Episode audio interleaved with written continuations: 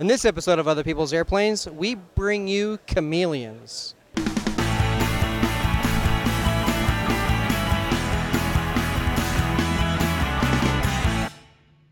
Welcome to Other People's Airplanes, the show where we bring you into the cockpit and along for the ride whenever we do awesome aviation related stuff. I'm your host, David Allen, and today we are joined by Tyler Speed of Electronics International. And you guys know how much of a gadget geek I am, and this thing really did catch my eye. Um, Tyler, thanks for joining us here on the show. Of course, thank you. Uh, you've got this um, uh, uh, one instrument that replaces one instrument, but it's actually like six plus instruments in one. That's right. Actually, we designed it to fit in a standard tachometer uh, hole, a three and an eighth inch hole. But it actually replaces six primary instruments, and you get to choose which six uh, primary instruments that is. Uh, and it also uh, replaces uh, EGT and CHT.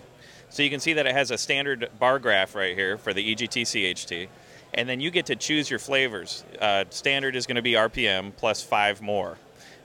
you've got one, two, three, four, five here, and then on this second screen, you've got an additional. That's make six. It also will do one, two, three, four, five non-primary instruments as well. So you could have outside air temperature, you could have uh, vacuum. Uh, you, you again, you get to pick your flavors for those five. And so that's customizable ba- based on what my particular needs are. That's exactly right. Because some people with like a fixed pitch, they don't need the manifold, so they can put fuel flow or they can put oil pressure. They can choose what that second arc on the top is. So no no space goes to waste on it. And what all can it what all can it do? Uh, I mean, it, there's so much information packed into that little spot. Well, so so again, like like I was saying on the uh, first page, you've got all your primaries and you've got tapes. So so you've got your red lines and yellows. Uh, so it's gonna it's gonna alert you if you go into to yellow on any of those uh, uh six primary, and it, and it does have the full full bar graph. So on the bar graph, what we have is you have EGT and CHT it will also do a normalized mode for EGT CHT, and that's where the bars should always be flat when you're looking at the normalized mode. And so if something comes out of whack, then if it, yeah, if, if, there's like one rogue bar that's taller than the rest, then you know something has changed in your engine from the last time that you normalized it. You know something's up, uh, in, and that's in the normalized mode. We also have a lean mode for rich of peak. That's going to tell you when your first cylinder peaks, what temperature it peaks at, uh, and then also in the lean of uh, lean of peak mode, and that one uh, is for operating on the lean side of peak and that will tell you as each cylinder peaks what temperature it peaks on at and so forth. Uh, and then we also have an EGT and CHT uh, graphical depiction of your engine. Uh, what what uh, you also mentioned when we were talking beforehand that this had uh, let, let you know how far you could go with your fuel.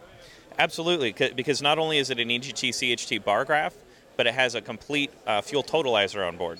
So the totalizer is actually uh, back here, and it will differentiate up to four different tanks. So, so it's not just a single fuel flow, single remaining, but it will actually tell you exactly what you have in each tank. Um, and the totalizer, it start, let's start with the uh, fuel flow. It'll tell you your fuel flow. It'll tell you your range, so how far you can fly. From how does it? How does I was going to say? How does it know how far you can go? So, so it picks up from your GPS your current speed and then it calculates based on your current speed and your uh, fuel flow at how far you can go. It, it sees your destination again from the GPS and it determines how far that destination is, and then it gives you a reserve. So you actually have your, your fuel left over at your reserve that you can see, and it'll alert you if you don't have enough.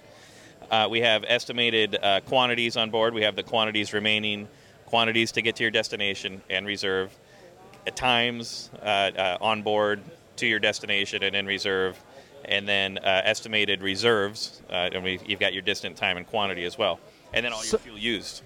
So much great information in this one spot. I mean, I the only danger I would see with this is I'd get fixed on it. You know, be like, you know, fly the airplane into the ground because there's just so much great information there. It's awesome. Well, and, and actually, to speak to that point, um, yes, it, it, it is it is quite a bit of information. But actually, what comes with this is uh, two uh, uh, alarms. You've got the uh, red and yellow alarm, so you can be doing your normal scan, and if something goes wrong with any of your engine or something, you need to be alerted to this instrument. If you put these in your scan, just the two lights, you've got the master caution that'll then bring your attention to the instrument when you need to look at it, not just because it's eye candy. I love it. That's fantastic. You guys really thought thought to put a lot of information in a small device and still keep it safe. Fantastic work. Thanks so much for joining us on Other People's Airplanes. Thank you, David. W- one more thing. Where can people find more information about this? Uh, you can find it on our uh, website, or we're here all the, all week at this show, or you can find it on our website, www.buy-ei.com. Excellent. Thanks so much. Thank you. So that's it for this episode of Other People's Airplanes. We hope you are enjoying all of the content that we're producing here from EAA's AirVenture 2013.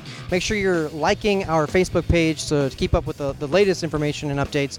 And also, please subscribe to us on YouTube or iTunes or both. Sounds good to me. We'll catch you next time with more yummy aviation goodness.